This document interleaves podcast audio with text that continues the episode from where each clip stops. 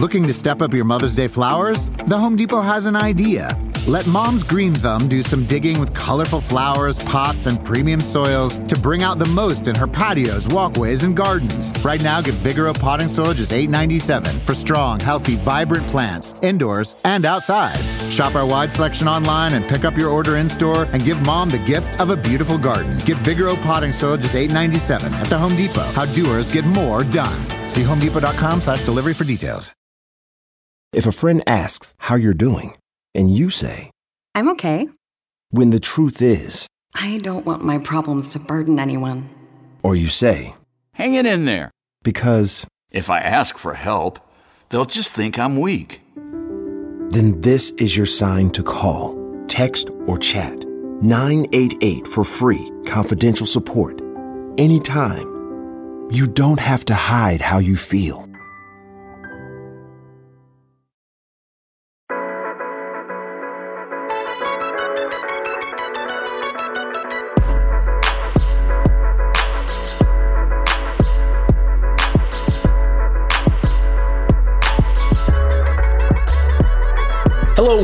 World, and welcome back to week six of NBC Sports Edge's DFS Building Block Show. As always, I'm your host, John Daigle, joined by friend in life, Kyle Dvorchak. And this week, a very special guest, also friend in life, a man whose kids woke me up at seven in the morning to tell me to watch them play video games as I was on the couch after homebrew until 3 a.m. None other than Chris Allen. Chris, how's your season going so far? Uh, I'm trying to weather it just like guys, uh, just like you guys, pun intended. Uh, but I think I'm I'm trying to figure out what the injuries are, the injury situations are going to be for the week six slate. I'm sure we'll talk about that. Uh, but then, of course, you bring me on for my weather analysis. But I'm doing all right, guys. I'm happy you guys brought me on. We brought you on for a lot of reasons, to be fair. We'll get into all that shortly. Kyle, as always, we like to start the show with a quick recap, something hopefully that we can learn from last week's results. So tell us how you did last week. Uh, last week was it was my best it was my best week and it wasn't even that good of a week because like I'm just you know I'm playing all the super large field if you don't place you know top 15 20 in like the uh you know the hundred dollar spy right like you're what like 3xing your money 4xing your money if you're not really up there up i can there. confirm yes yeah yeah exactly and i was up there i was like on that like 3x line waiting for the uh the four o'clock game hammer and it never came and instead it was the reverse hammer where i was like i'm live for some mm-hmm. stuff Derrick henry got the 100 yard bonus within a few minutes left of the game and scored. And then the uh, the weird Justin Herbert Austin Ekeler stack that everyone was playing got there. So I was really live for like uh, the up until the end of the because I had a lot of Brady, right?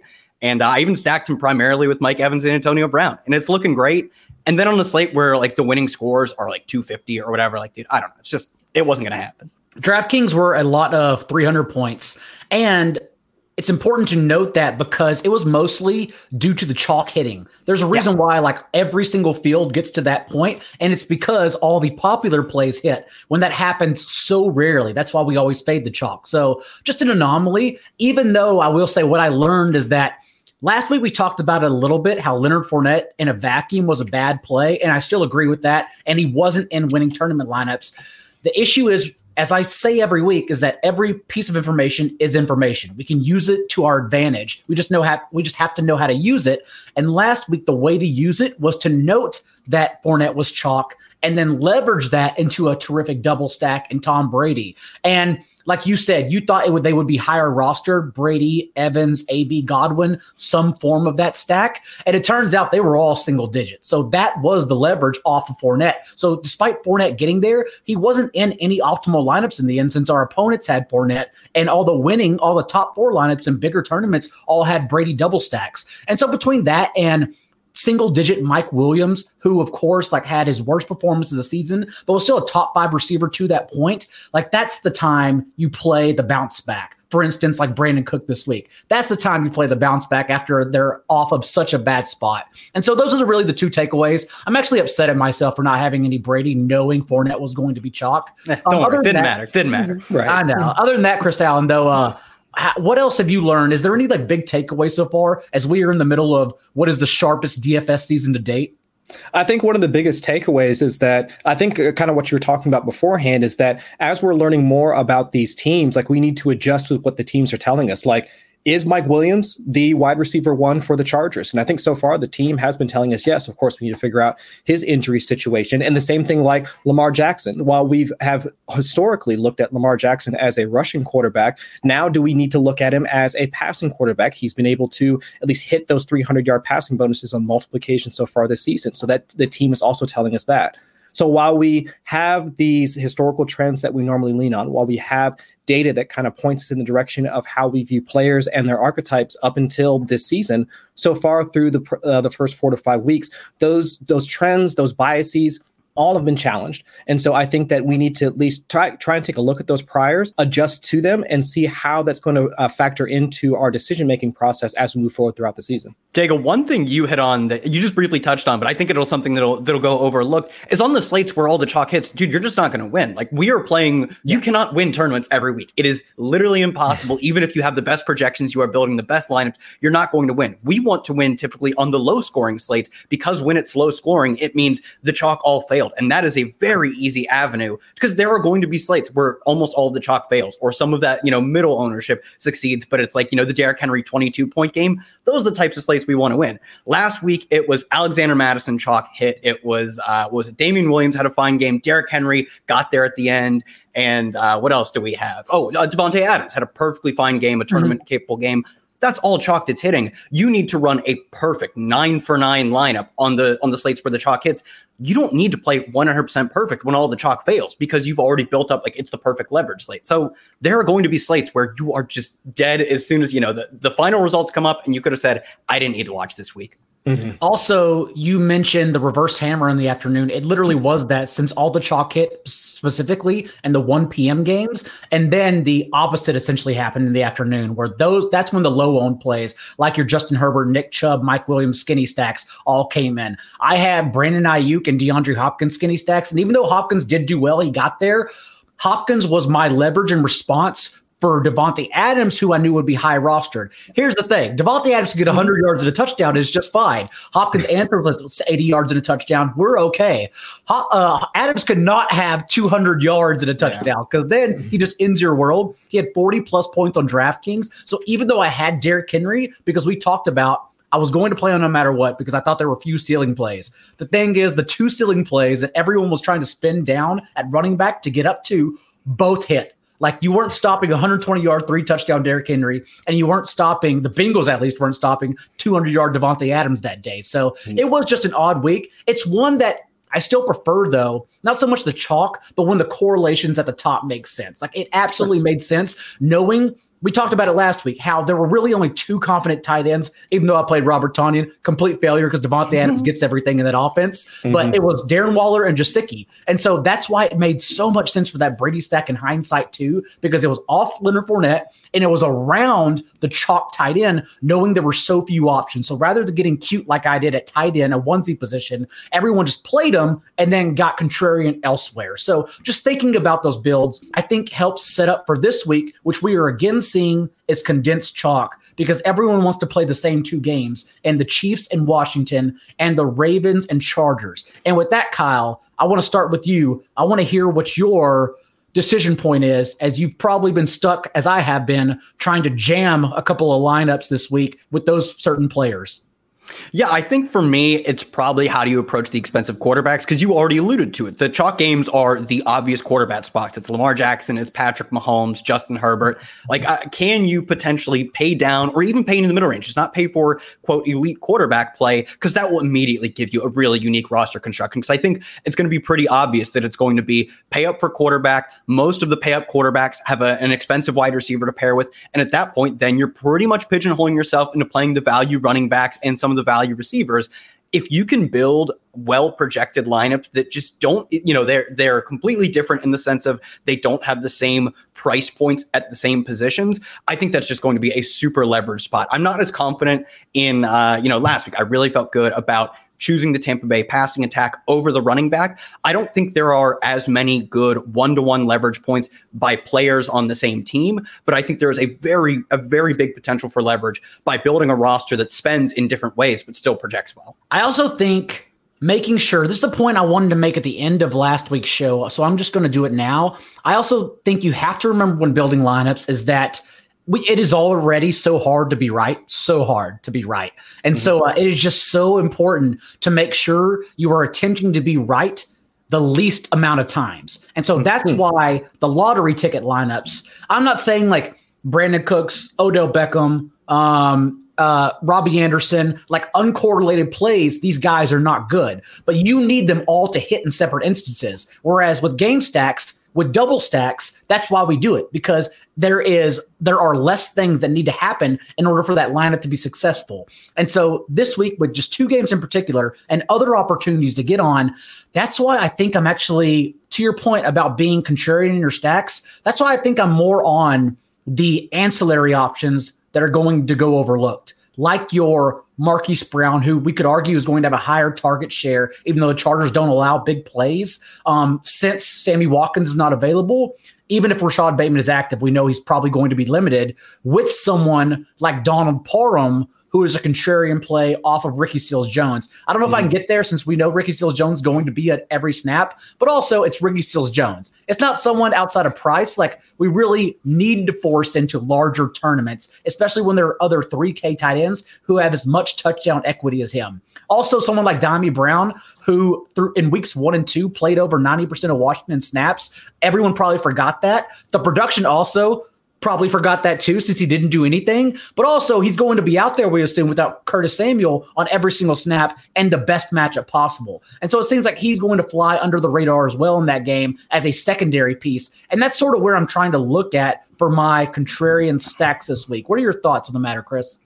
I, I, think that's the uh, the right way to think about it because if we are looking at things from an ownership perspective, we want to try and move away from that. It's just how unique do we really want to approach this slate? Like how like how far off the board do you really need to go? And I think if you still try and look at the games that we at least can project from a game environment standpoint are going to provide the most production, at least versus the rest of the slate, where can we find some of those one-off plays that we can still get a little bit of that production? Like with the, when you mentioned Donald Parham, that's a great example of that. Where we're already seeing at least from a routes run and then also the target perspective, like he's also starting to catch on like in that Chargers offense. So we can if we can identify some of those plays that can get us some of that production without going like full into the like from an ownership perspective, the games that we know everybody else is also going to be looking at as well. That's where we can find those either skinny stacks or just one-offs that can wind up like boosting our lineup while not being, I guess, completely uh, in the same boat as the rest of the field in terms of uh, from an ownership perspective. This is where I go back to you, Chris, because we have three games to late swap to. We always emphasize and hammer home late swapping, still a big edge. People can be out with their friends drinking, and that's just fine. Just set that mm-hmm. notification, set that reminder in your phone to tell you at 2 p.m., 3 p.m., hey, make sure I'm checking late swaps and injuries. Make sure I'm checking my lineup so I can get off these players and give myself a chance to, at the worst, get your money back. And uh, this week, one of the main late swapping games is one that has not only seen its total decrease over a field goal, but is also projected for wind. And you are here because you're my friend, but also because this is what you do. You break down the weather for us. So I'm just curious to get your thoughts on the Cleveland Arizona game, but also like what are the thresholds we are really looking for every Sunday morning when we see these instances with wind and rain occur? So the first two things that I typically look for uh, when I start to look at weather projections or just the forecast in general are uh, when it comes to wind, two things. One, the uh, one the speed, and my general threshold, at least where I start to pay attention, is 15 miles an hour. It's not. It doesn't really take away from or have a significant impact on the players or just like the game in general. But that's just where I start to watch and monitor and see if there's going to be any sort of change like moving forward. But then when I really start to get concerned is any anything over 20 miles an hour. We're creeping into the 20 mile an hour range, that's where I start to get concerned. But of course, we need context. We need to also look at the individual pieces, the individual players, and then of course with my detailed analysis and how nerdy I get about this entire thing, I also dig into stadium design design as well. I look at how tall the stadium is, see if there's any sort of natural barrier that can be put in place that can might shield the players or shield the game itself, like from the actual wind when it comes up when it comes through. And that's one of the things that I looked at for this particular game. We've actually seen games played at First Energy Field that have been in, about in the 19 to 20 mile an hour range where the game hasn't been the, uh, the game hasn't been affected. That's actually happened a couple of times over the time that Baker Mayfield has been a part of the Cleveland Browns. And from a even from a passing perspective, a yards per drive perspective, unaffected. Uh, there were two games last year um, in weeks three and also in week eight, actually, when uh, during the Las Vegas game, where we were uh, we were operating in that 20 to 25 mile uh, mile an hour range. It's just that folks wind up taking a look at the production, they look at the end results, and say, well, Baker Mayfield only scored about nine fantasy points. So we then glom onto this uh, the analysis or this results based analysis to say that we can't start any of the passing pieces. But specifically in that Houston game, that wound up actually having even worse uh, even worse results that uh, part of the reason was because once they actually were able to drive down to the uh, get into the red zone, they actually had a is either a penalty, a false start, something along those lines, a botch snap that wound up actually uh, short circuiting one of their drives. Mm-hmm. So that completely changed like the outcome of what Baker Mayfield's like passing production could have been for that game. So I try and look at things from an opportunity standpoint. What is what what are the uh, what are the changes in passing production or not passing production, passing opportunity? And really, nothing changes from Baker Mayfield's perspective until we get past the 25 mile an hour mark. And as of right now, the forecast shows around 20, 21 miles an hour, with actually the uh, the weather or the wind speed actually reducing throughout the game. So unless we start to creep into that 24, 25, 26 miles an hour, I'm approaching that game as we were beforehand and just trying to focus on well, what are the how would the teams normally interact without any sort of weather uh, weather conditions or extreme conditions being a part of it, and especially with the Nick Chubb injury, which I'm sure we'll talk about. I mean, that's really the thing that I'm focused on more so than the wind speed. And I actually want to bring that into my decision point because it's dealing with the injuries because I think we're going to lose one of these running backs in the fold. Someone's going to be forgotten. And Kyle, I'm curious who you think it is because obviously this game with the wind will not only present late swap opportunity, but probably a game overall that no one will be on. And so that presents an opportunity in itself, whether we think it's right or wrong at the time when we are trying to late swap to the player. So someone like Kareem Hunt, uh, someone like, let's say, Joe Mixon in the afternoon with Samaje Perine ruled out, still on the COVID list, and Mixon's supposed to be handling his full workload. We also have Antonio Gibson, Chuba Hubbard looking like they're both going to start, Devontae Booker in the mix as well, Darrel Williams, of course, in one of the most popular games, and then Khalil Herbert, who I think is going to catch a lot of roster percentage just because he's priced underneath like the 5K barrier where everyone looks so they can spend up. Uh, who do you think among those gets lost in the fold? And generally, what are your thoughts on Kareem Hunt in tournaments? Because I'm still curious what kind of ownership he's going to catch.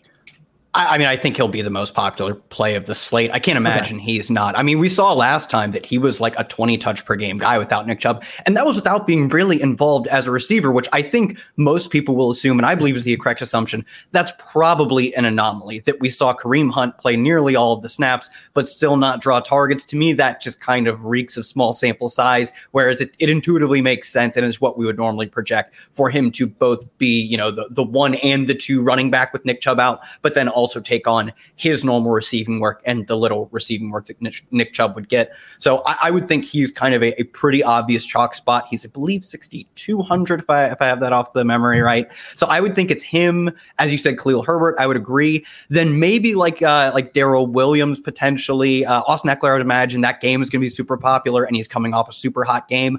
I think one spot that uh, right now I'm looking at roster projections and I'm not seeing a ton of Darrell Henderson, despite literally two days ago, if you were looking at the slate in the middle of the week before we got all of our injury news, looked like like a cash game lock essentially, right? Whenever he plays, he's 15 plus touches at least, in, you know, in this iteration of the Rams, and there's really not any like I don't have much concern at least that Sony Michel will eat into his role. Darrell Henderson has played efficiently, he's played a ton, and he's a massive favorite. That's really all we need to see from a running back. But I think because he's just like the fifth best value now instead of being the second or third best, he probably gets lost in the shuffle where it should be tiered down, right? There should be like a 2% roster percentage between the next best, the next best, the next best, because despite our projections being the best we can do, there's still a ton of volatility that goes into a sport that six points are awarded for a random event like a touchdown. So we can't be that confident that any one running back will outscore another running back. But I think ownership kind of projects an overconfidence. So I think, uh, you know, a guy like Darrell Henderson, who two days ago, like I said, I thought he was a cash game play. Now I don't think that because we have other options, but I think he gets lost. I think he's the guy who gets lost in the shuffle, just like you said. I completely agree. Uh, Darrell Henderson is one of my favorite plays just because he's jammed in between all of those other guys, like you mentioned. It's also why I'm pretty much off of Khalil Herbert as we get into fades of the week so far, because I think that's the plan. Um, everyone only wants to spin down for either Darrel Williams or Khalil Herbert. Mm-hmm. And I feel like Williams also going to catch a ton of ownership just as a way to get off of Patrick Mahomes and at least some of the passing game, even though that doesn't make much sense to me since we know Washington's front seven, what they do best is still allowing just under four yards per carry to opposing running backs and opposing running offenses. So I still like attacking that game through the airs. I'm sure a lot of people do. Uh, but Herbert, everyone just cites the word free square freely. but the thing is, like, when you're talking about this low play volume offense that you know has thrown hasn't thrown over 24 times in four consecutive games like it's not really a it's not really a sexy position to attack it's not a good offense to attack it's not a free square in other words and so if you're telling me like that's what i have to leverage off of that's what i have to pivot off of is you going to khalil herbert I think it's pretty simple, honestly, especially in a slow paced game. We know that's how the Packers play as well, is just efficient and extremely slow. So I don't mind going there and trying to spend up instead. Chris, what about your top fade of the week? So I think my top fade of the week is the guy that you just mentioned, and that is Darrel Williams. And like you just mentioned, it's difficult for me to see how Darrel Williams like winds up, I guess, getting to the, the, the requisite number of touches and or like fantasy production that we think in order for him to be even close to being a quote unquote free square. Of course, he's attached to the Kansas City offense, which we thought would be great. But if we haven't really been excited about starting CEH, why should we be so excited for Darrel Williams now? Like, I get the price adjustment, sure, but if we're looking at an offense that's now has been top two in both pass rate over expectation overall and also pass rate over expectation once they get into the red zone, where is that upside like for Darrel Williams? I think Kansas City if I'm remembering correctly, they've been bottom five, bottom six in terms of uh, positional targets, like to the running backs. So again, where is where are those touches going to be? And now with Tyreek Hill coming back uh, to practice on Friday, now we'll see if he winds up being in that like quote unquote decoy role and Mecole Hardman is the one that gets jammed with targets or Travis Kelce gets jammed with targets. Where is again, where's that path for Darrel Williams to be jammed with some of those targets? And we've even seen Jerick McKinnon pop up and get some of those targets as well. So unless you're envisioning a scenario where let's say Tyreek Hill or Byron Pringle or Demarcus Robinson or somebody winds up having like getting a like say a DPI called in the red zone and they line up at the one and they do one of those like weird motion things that they always do that they, they, always cook up like once they get close. And Darrel Williams is the one that winds up just banging it into uh, to the to the end zone. Okay, fine. But otherwise, from a from, even from a neutral standpoint, they're going up against a team where the one thing that they actually do well on defense is being able to stop the run. So I'm just not seeing like why folks would wind up going in that direction when at least there are some other options they might not be in the same vicinity from a cost perspective. At the very least, they, at least there's some production that we can see coming from any of those options that might be around Darrel Williams. That's why I like spending down, especially because he's in between Herbert and Williams. Is JD McKissic in the same game? Because if you double stack Mahomes, like – what better game script? You're playing McKissic for that game script. Like you're mm-hmm. hoping Mahomes gets a 21-0 lead, and then Gibson will come off the field because that's not his role. And suddenly right. McKissic's here on DraftKings, of course, not FanDuel, but on DraftKings, here he is, and he's just in the perfect pricing spot where everyone forgets about him too. That's why I kind of I kind of love him this week with the Mahomes stacks. What about you, Kyle? What about your fade? Uh, it's going to be the the probably the entirety of the Ravens game. Uh, I just think why like they're going to. I get it. The pricing is good. It's uh you know it's the pricing is pretty good on the Ravens side. We had the Lamar Jackson blow up. Uh, I believe it was on prime time Monday night, so they didn't get the chance to probably price him as the QB one. If not, it would have been like a hundred less than Mahomes. But the game has like a three point lower total than the Chiefs game, and Patrick Mahomes is going to be less popular than Lamar Jackson.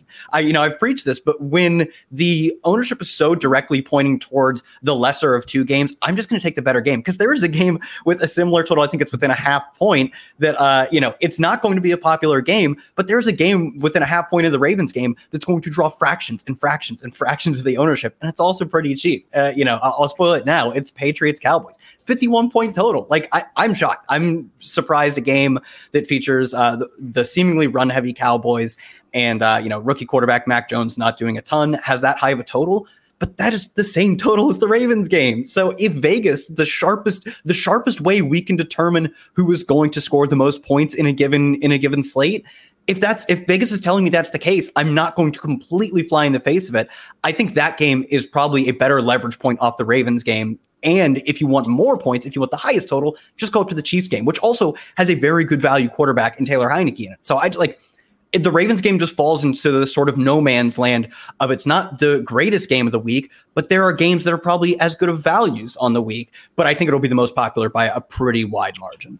Especially if uh, Lamar Jackson, like we know he's probably going to catch the second highest roster percentage among all the quarterbacks behind mm-hmm. Mahomes. So it does make sense to avoid it entirely, even though we have to have a discussion later on if Mike Williams is scratched, what to do with Keenan Allen. Joey Middleton, who I appreciate is always in the show, also has a scary baby photo. Uh, he also says Zeke is being ignored as the Cowboys to- team total has risen two points, nearly a field goal throughout the week. So mm-hmm. that total and team totals are on the rise, which is what we like. Cowboys now sitting at 27 total points, and we know we can get leverage off their passing game, even though no one's going to play their passing game. Either way, with Zeke, who continues handling more touches and more carries inside the five, then – Tony Pollard. Uh, what about, and maybe it involves this game as well, the Patriots Cowboys, Kyle, but what about your highest rostered player this week or someone you're confident in for recreational flyer, something like the $9 slant, which I continue emphasizing everyone should play on DraftKings because not only is it pretty cheap, but also like it is a terrific payout. The structure is amazing.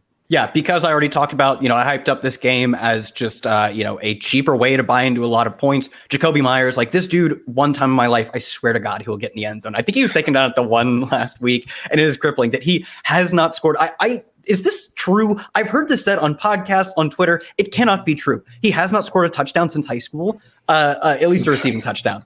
I, that is somehow inexplicably true. I just don't care. At some point, the guy will score touchdowns because he's like 12th in targets. He's got a really good weighted opportunity rating. It's a game that we've seen surprisingly. I, I would have said this goes against all conventional wisdom on the Patriots, but they haven't been trying to protect Mac Jones. He's they're passing at a top five, top 10 rate in the league. They're underdogs in this game, and it's it's a defense that has been very beatable. The only way they have produced like not complete like washes of their defense is kind of turnover variance. So I'm perfectly fine. Just Jakobi Meyers will score a touchdown for me one day, or at least I'll try trying.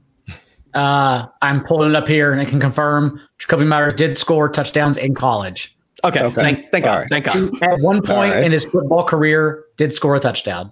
All right. Just wanted to make sure because I actually thought about that for a second too. I was like, oh, okay.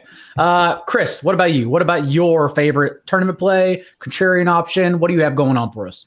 Uh, I think one of the guys that might get overlooked uh, is uh, AJ Dillon. Now, I maybe not. I think overlooked might be a strong word, but just because after seeing him being used in the passing game, I mean, four targets last week, which is at least a season high for him, still on a let's say lower snap count as compared to Aaron Jones. We see him get the rumbling, you know, the receiving touchdown and all that, so everybody's excited about him moving forward.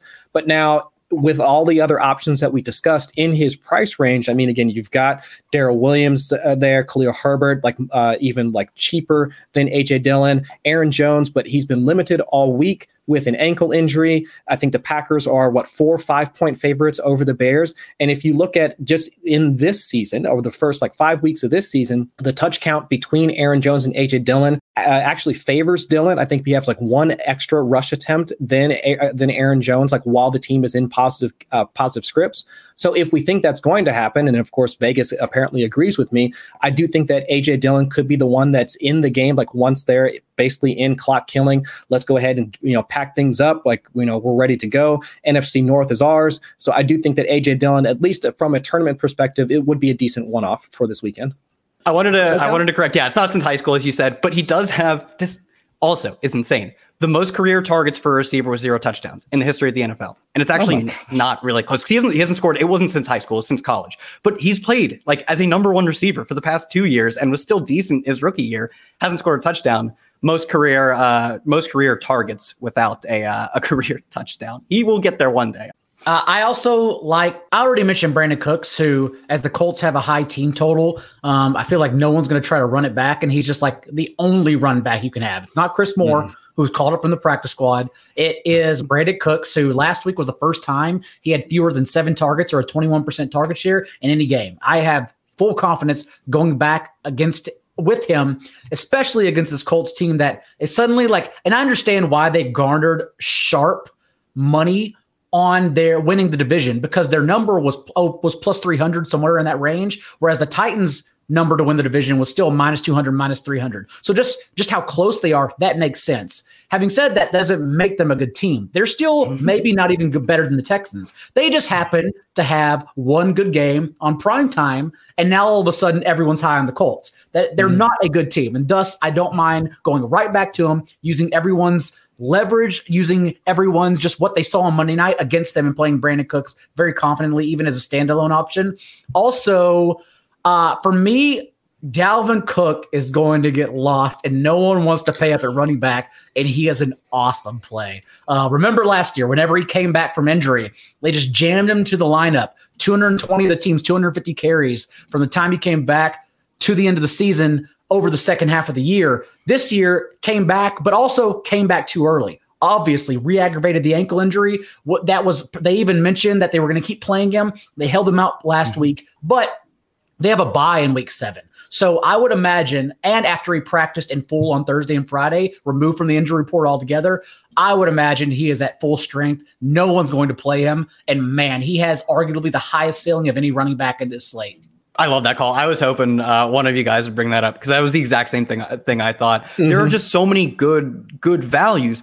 But 7,700 Dalvin Cook, if we know he's full 100% himself, is also a smash value. We are just not sure yes. that he is that. But the thing is, he is either full Dalvin Cook or he's not. It's almost like a binary range of outcomes. It's like a closer to bimodal distribution than your average running back, than like, you know, assuming Joe Mixon is healthy this week kind of thing. And if he is going to be, uh, you know, 100% Dalvin Cook, he would be 30% owned at this price. And he's not. I, I agree. He's going to go well overlooked because there are things we can be like more confident in, I would say but confidence doesn't really matter for tournaments. It's about finding a lineup that can go go absolutely berserk, even if that only happens once every three years. If it's a if it pays out hundred x when you win, it doesn't matter. So I love that call. Right. And, I, I, I also agree with that because I think it makes, I think the going into this week, it would have made some rational sense from a coaching perspective that they've got the bye week coming up. They, uh, they're off, what, in week seven, correct? Mm-hmm. So it just would make some sense that with his ankle injury that they would let him rest up. But if Mike Zimmer is going to just go ahead and throw him out there, and at least from everything that Cook has mentioned to the media so far this week, that he's going to be at full go, then we have to trust, at least from a workload perspective, that's going to be there. And I'm 100% with Kyle. I mean, if that that's going to be the case, then yes, like if we knew that he was going to be full go, and from whatever we, from everything that we've heard is going to be the case, then yes, like the ownership would immediately shift uh, in his direction. But since we've seen Alexander Mattison like perform over the past couple of weeks, and even with uh, what was it back in week four when he wound up actually missing some time during that same game. Uh, uh with uh, re-aggravating the ankle injury. I get the injury concerns like might be a reason for fading him, but at the very least, if the coaching staff is telling us that he's going to be available, he's telling us he's going to be full go, then we have to at least trust that. And then with his price, I think that's a that's a really good call for this week. If a friend asks how you're doing, and you say, "I'm okay," when the truth is, I don't want my problems to burden anyone. Or you say, "Hang it in there," because if I ask for help, they'll just think I'm weak. Then this is your sign to call text, or chat 988 for free, confidential support. Anytime. You don't have to hide how you feel. Also, if you want to do this as well, uh, you can skinny stack him with Robbie Anderson because Christian McCaffrey and Dan Arnold are still mm. out the picture. And Anderson, I understand the inaccurate targets have been there from Sam Darnold, but also the usage has been there the past two games. Run a route on 92% of Sam Darnold's dropbacks in that time with a extremely confident 23.7% target share. So it just makes for a skinny stack as we go along here and get into our sneaky stacks portion of the show, where I think it's just an awesome play where, where the usage is there for everyone. You need them to hit of course, but no one's going to play them despite all the usage still being there behind the scenes. Chris, I want to start with you and your sneaky stacks, your favorite stacks of the week. So the sneaky stacks, so we'll go back to that New England game, like where I mean nobody's gonna want to like nobody's gonna play Mac Jones. I mean he's yet to crest like 300 yards in a game. Multiple touchdowns have been there, but they've also come with interceptions. So if we're banking on at least like them, like the, with the total still being like where it's at, we're we know that there's going to be at least some sort of back and forth between them and Dallas. I do think that there's going to be at least enough there for Mac Jones to start to at least creep into our, a ceiling outcome for him, along with pulling along guys like Jakobi Meyers. We'll see if Jonnu Smith is going to be able to do anything, but only six routes last week. So I would lean more towards like Hunter Henry, or even if we want to even dive even deeper, looking at Rhamondre Stevenson or one of the other backs that, that currently there in the backfield. So at the very least, starting off with Mac Jones, pairing up with Jakobi Meyers, and then seeing uh, what we're going to do with one of the tight ends, bringing it back with any one of the, the Cowboys that we would love to play like on a weekly basis. CeeDee Lamb, I mean, any insert any of the wide receivers at this point.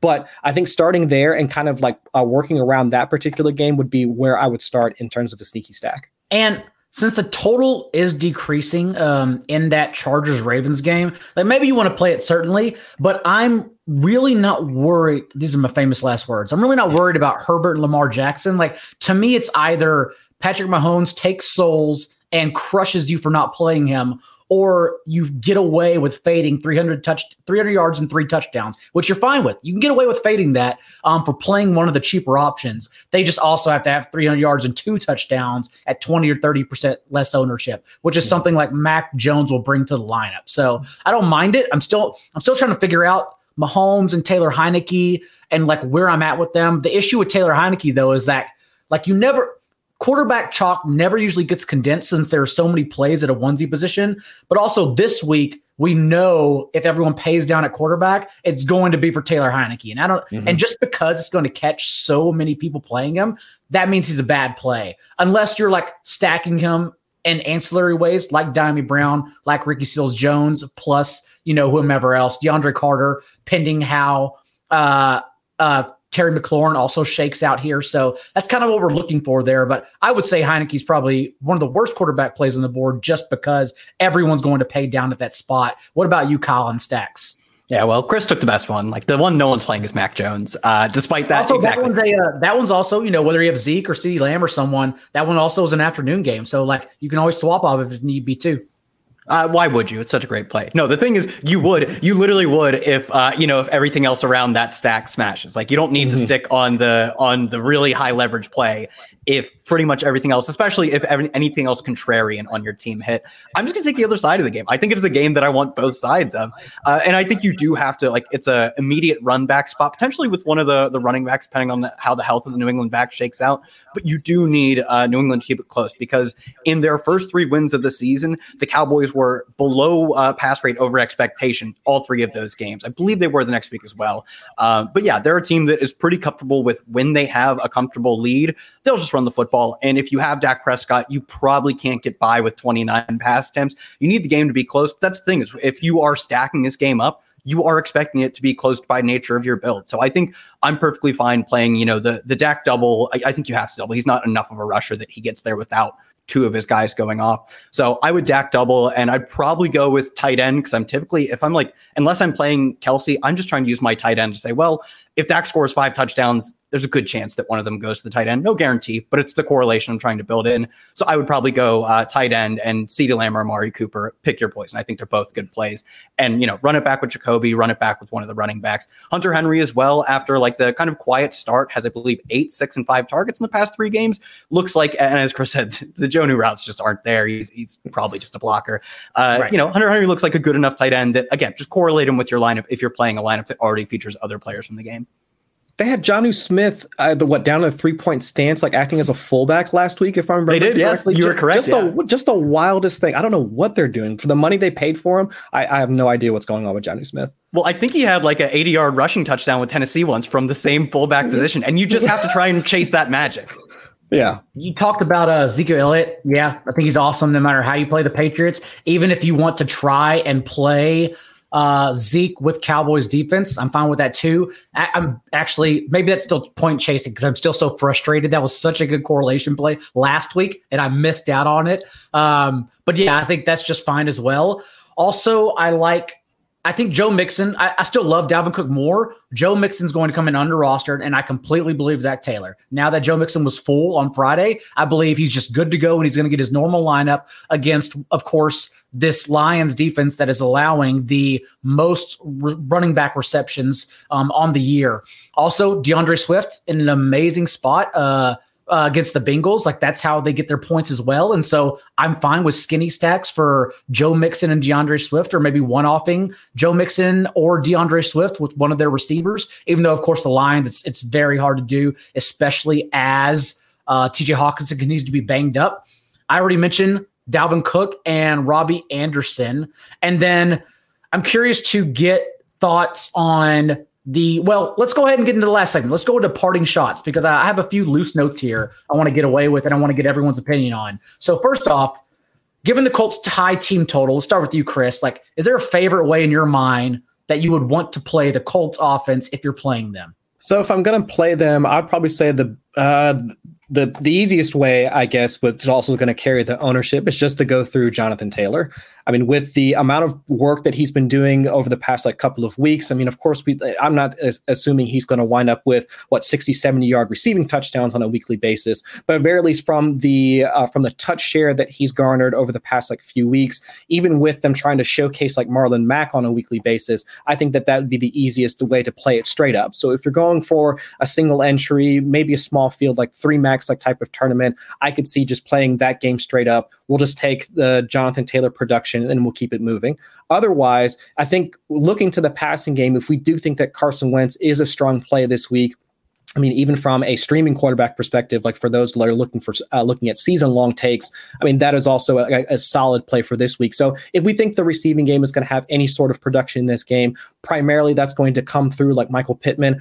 I'm waiting to see what's going to happen with T.Y. Hilton for this game because if it does wind up being active, I mean, looking at the splits for T.Y. Hilton against Houston, I think like five out of the last eight matchups that they've played against the Texans, uh, T.Y. Hilton has had either 100 yards or scored a touchdown in five of his last eight matchups against them. So that could be like the deepest play, like maybe like one that might wind up on a, winning million uh, milli roster. But otherwise, I think the easiest way to go through it, Jonathan Taylor, Michael Pittman, and then we'll just like uh, just uh, for skinny stacks, and then just look at the other games.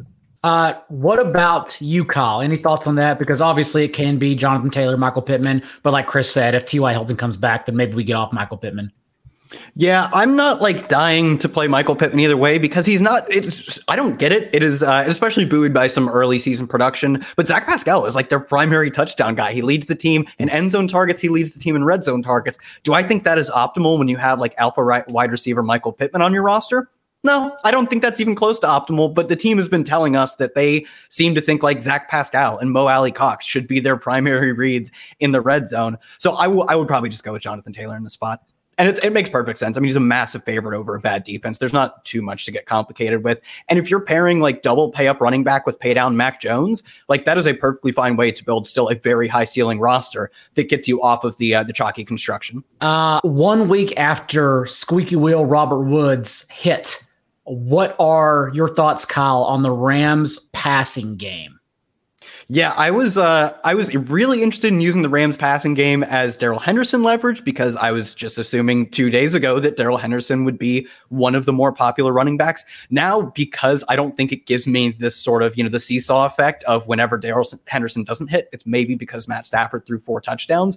I'm not quite as interested. I'm probably just looking more at that this team as one-offs, which I think is perfectly fine. Like I think you can totally just play, you know, even uncorrelated uh, Cooper Kupp, uncorrelated Robert Woods. It's just I'm probably moving away from stacking them. I agree. It just seems odd though that last week everyone wanted to play Cooper Kupp, and now no one's going to play Cooper Kupp. and mm-hmm. that's what I, I just keep coming back to. No, like whether it's Kadarius Toney is questionable, I think he's going to play.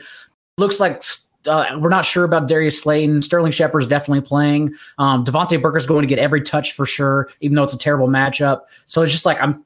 I just keep looking at that game, especially because the Rams have the second highest team total on the main slate, and it's like I feel like I need something here. But then again, maybe you're right. If just Darrell Henderson is going to get forgotten, which it seems like after all the injury news on Friday, then maybe that is just the overall play. Even though, as Rich Hribar has said, uh, he's become the Diontae Johnson of running backs. Like when he's in there, he's going to be awesome. He just needs to stay in there for a change. Uh, Chris, what about your thoughts if we lose Mike Williams and it's only Keenan Allen, 6,400 on DraftKings, 7,100 on FanDuel? I think it's just the easy route is just go ahead and you wind up playing him. I think from a cash perspective, he almost becomes a lock for me at this point. I think the Chargers now are top five, top six in terms of pass rate over expectation through five weeks. Even if uh, were concerned about like what the what the Chargers overall situation situation is going to look like if they lose their wide receiver one, or the, if you want to say one A, one B. I'm not going to argue with you, but either way, I, I, do think that with Baltimore, with their defense kind of taking a step back, and I think that em- that was like really emphasized like in their Monday night game against the Colts. If that's going to be the case, I mean, Keenan Allen is set up for one heck of a matchup. We already know that the targets have at least the opportunity has been there for Keenan. It's just that we haven't seen him get it in, get into the paint as much as Mike Williams. So I think the offense is already set up to at least uh, be predicated on uh, on the passing game. We know Keenan Allen from his history, even without Justin Herbert, has been one of the target monsters, uh, the target leaders like within the league. So I would lean more towards playing Keenan Allen than not, if that's the case for Mike Williams. What about you for for tournaments, Kyle? Um, in your formats, how do you lean Keenan Allen? Yeah, that would be uh, like a, a, really not easy spot to to fade Keenan Allen in. It's a yeah. you know pretty high total game. We expect it to be uh, relatively fast paced. I would maybe just lean towards uh, correlation with him, like trying to play like a lot of maybe Marquise Brown on the other side. I think uh, Rashod Bateman's min price. If he comes back to this game, maybe he's someone you could get interested in. Uh, but it, it, would be difficult to just play chalk one off Keenan Allen because you're probably in that case just giving like most of your Keenan Allen points just go to like Justin Herbert chalk anyways. You're like like just losing to those lineups. So I would say maybe you're trying to correlate him like as a, a skinny stack with someone else on the other side. For me, would be Marquise Brown. Mm-hmm. Off the top of your head, Chris, is there a because this is where I keep coming back to if we lose Mike Williams, is there a significant projections bump for Donald Parham? Because if so, that gives mm-hmm. me good leverage off of Ricky Seals Jones as well, especially on DK, where both of them are basically the same price. I would think so. I mean, while I mean Justin Herbert has been almost like not necessarily living on those deeper passing attempts, uh, but even still, like if that's going to be the case, I mean, I'm not going to uh, instantly say that. All right, well, let's just start throwing Jalen Guyton into lineups. But I do think that with Donald Parham and his increasing touch share over the past like few weeks, and also the routes run as well, I think that that at least does give us some indication that should Mike Williams sit, he would become a larger part of the offense, like just born out of necessity more. Uh, but also the talent has been there as well. So yeah, I agree with that. And uh, I learned from mistakes last year, so I will tell everyone like it doesn't look good whenever you put a, a, certain whatever tight end, whatever cheapy tight end in that slot, and then in your flex you have Travis Kelce. But like you have to break your brain and remind yourself Travis Kelce is basically a wide receiver, especially on DraftKings. You still get the hundred yard bonus because he's just as likely to get there as any other receiver. So uh, I don't mind actually that. I might actually start leaning more towards that if we lose Mike Williams. Uh, Kyle, your thoughts on going overweight on the field and Washington KC? Like what about a Mahomes triple stack? Is that not optimal. Yeah, I, I would say probably not because I was just looking at this today, and uh, the highest scoring Tyreek Hill line or highest scoring Tyreek Hill games almost never feature good Travis Kelce games. They have scored together uh, mm. 30 points each one time in the history of them playing together. And their correlation is actually like slight slight negative. It's mean it's meaningless. I would say it's you know the r square was like 0.0001 or something. So i think they're just they both require so much of the offense to go off that they're like neutrally correlated. You don't actually get that sort of team goes off mentality at least from the way the points are scored and especially because their prices are so much, you literally need 35, 40 points from them. And for me, I'm almost always just picking Tyreek Hill. Their their ownership typically comes in similar enough. And and with tight end, there are no other Travis Kelce's really. You could argue maybe Darren Waller, but really there aren't many. There are no Travis Kelce's where there are Tyreek Hills on most slates. You can find a Davante Adams. Mike Williams has been crushing. it. he's active, I'd expect him to be popular. Stuff like that. So I think Tyreek Hill is more likely to get lost in his position, even though I don't think he's unpopular this week. But I think Travis Kelce comes in as popular. And one of the dudes has like 50 plus point upside. And, and, you're looking more, I know it's obviously relative to the rest of the position, but I do think the upside, I mean, the, the stats have proved it out that Travis Kelce's upside just isn't quite the same. So I tend to lean towards not playing both them in the same lineup. So at that point, I'm probably not playing three, you know, I'm not playing the third, I'm not playing both Pringle and Hardman and Hill. So you, I would probably just double. Do you have any educated lean on Hardman, Robinson, and Josh Gordon and Pringle? Uh, I would just take Hardman. I, I, still think he's probably most likely to run the most routes, and especially when he's on the field, his routes are more likely to turn into targets. Whereas Demarcus Robinson throughout his career is, is just right. like the typical wind sprinter. He's like the the blocking. He's an extra blocking tight end. You know, that's all he does. Mm-hmm. Is he doesn't draw a lot of targets per route run. So I would take Mecole Hardman, but do, can I have much confidence in that? You know, of course not. I still think McKissic is a really good spinoff of that stack. Mm-hmm. Um, and then also, Chris, is there any other any other weather games we need to worry about outside of Browns Cleveland, which I didn't mention in the skinny stacks portion? I haven't wrapped my head around it. That's probably why I'm hesitant. But maybe if Patrick Mahomes doesn't end us, maybe Baker Mayfield and Odell Beckham makes sense, especially since the Chiefs are or since the Browns are running hot on the ground. Mm-hmm. Uh, as you can tell how hesitant I am when I'm talking about it because I'm yeah. trying to like this is the way I build lineups. I try to talk mm-hmm. myself mm-hmm. into it. Like, how can I get there? But um, if no one's going to play that game, and also I'm pretty confident DeAndre Hopkins, fresh off season high, 29% target share. No Maxx Williams, no Zach Ertz this game, so no reason for me to believe that doesn't stick. Maybe Rondale Moore as well, but it seems like a really good opportunity to pay up for DeAndre Hopkins, who's also going to get lost among Davante Adams and Tyreek Hill. So any other weather games though you're concerned about? The only other weather game that I was slightly concerned about coming into the weekend uh, was the the Ravens Chargers game. Now that one I'm almost I have like no concern about because while with the Cleveland Arizona game, while that one sits was sitting at least when I looked at it last night was sitting around like 19 20 miles an hour. Uh, the Baltimore game is just over the minimum threshold. It was like sitting around like 15 16 miles an hour. But if uh, but looking at like stadium design, that stadium actually sits even higher than the Cleveland Browns. I think it's at 180 181 feet. But then also part of what I mentioned earlier, the two things that I look at when looking for like bad wind games is not just the speed but also the direction direction. So if you want to think about, I mean, you play golf, John. So if you would you rather hit play into, yeah, when you uh, would you rather hit like into or against a wind, or uh, or or have the wind behind you, or would you have it blowing across you? Like me personally, I'm going to slice it either way. But that's the answer. That was my answer. Yeah. Yeah. I mean, but still, I think most golfers would assume that if the uh, if the wind is coming either at them or if they're uh, golfing into it, then that would be uh, you know uh, that would be their particular choice. For the Ravens, uh, with the way that their stadium is actually positioned, the azimuth it actually flows like right in the direction of the wind. So no concern there. I, I have, uh, I mean, what with the what was the quote this week? What Justin Herbert can throw a strawberry through a battleship or something like that. That's about ridiculous. it. Yeah. Yeah. So like with the arm strengths of either either uh, opposing quarterback in this game, like I have no concern over it. So I'm monitoring it. I'll be monitoring it throughout the weekend, but for right now, I think those are the only two games most folks should have concern over.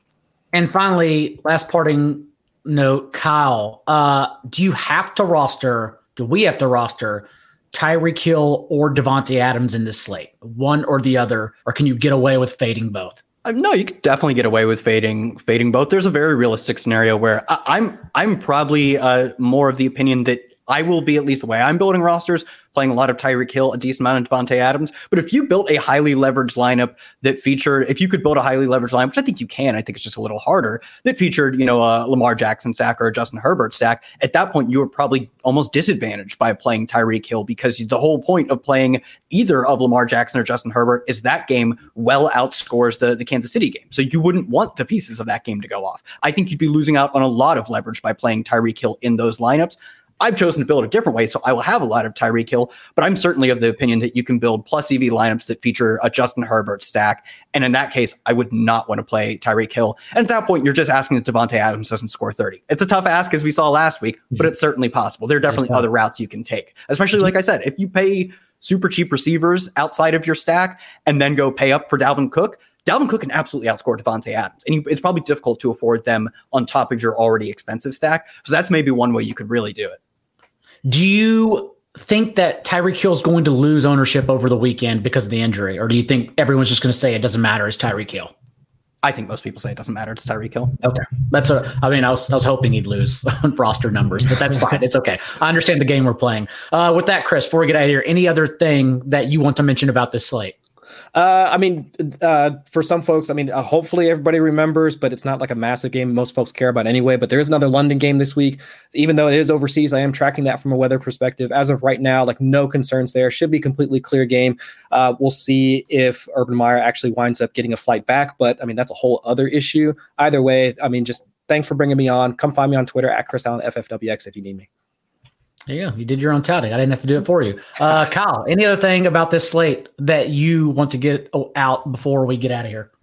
No, I mean, I think uh, I think we covered it uh, pretty well. I guess I'll throw it back to you. What are you doing? I, we didn't talk too much. I talked a little bit about Kelce, but what are you doing with the pay up tight ends? I think this will be one week where pay up is pretty popular between Kelce, Mark Andrews, even Darren Waller. Daigle, I'll let you answer the question because I have mostly made my decision. I think I'm paying down, given that I'm not. I'm more Team Hill than Kelce if there's a team. What are you doing with the pay up tight ends? Is on on FanDuel, I'm still playing around with it. I can see playing Ricky Seals Jones over Travis Kelce, um, even though it's only like 2,500. It's always that's always the construction on FanDuel, which is aggravating. But on DraftKings, is Travis Kelce and Ricky Seals Jones, both of them, one in the flex. Is that going to be pretty popular? I would doubt it. I don't think people play a ton of two tight end. I think I'm I think I'm kind of I think I'm kind of open to that. Like I said, if you break your brain and imagine Travis Kelce as a non-tight end because he is basically a receiver, I think I'm okay going that direction with Patrick Mahomes.